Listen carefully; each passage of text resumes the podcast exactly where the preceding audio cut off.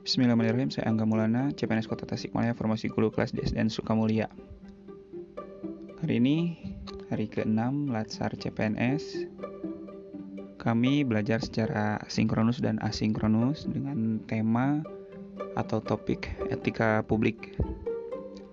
Bila kita definisikan, etika publik adalah refleksi tentang standar atau norma yang menentukan baik atau buruk, benar, salah, suatu perilaku, tindakan, atau keputusan untuk mengerahkan kebijakan publik dalam rangka menjalankan tanggung jawab pelayanan publik.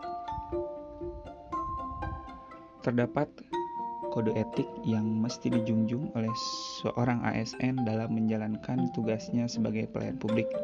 Hal tersebut diatur dalam Undang-Undang Nomor 5 Tahun 2014 tentang Aparatur Sipil Negara. Nilai kode etik tersebut di antaranya satu menjalankan tugas dengan jujur, tanggung jawab, dan berintegritas tinggi. Dua melaksanakan tugasnya dengan cermat dan disiplin. Tiga melayani dengan sikap hormat, sopan, dan tanpa tekanan. Empat melaksanakan tugasnya sesuai dengan ketentuan perundang-undangan. Lima melaksanakan tugas sesuai dengan perintah atasan atau pejabat yang berwenang sejauh tidak bertentangan dengan ketentuan peraturan perundangan. 6. Menjaga kerahasiaan yang menyangkut kebijakan negara 7. Menggunakan kekayaan dan barang milik negara secara tanggung jawab efektif dan efisien 8. Menjaga agar tidak terjadi konflik kepentingan 9. Memberikan informasi secara benar dan tidak menyesatkan 10. Tidak menyalahgunakan informasi baik itu intern negara, tugas, status, kekuasaan, dan jabatan untuk mendapat atau mencari keuntungan bagi diri sendiri ataupun orang lain.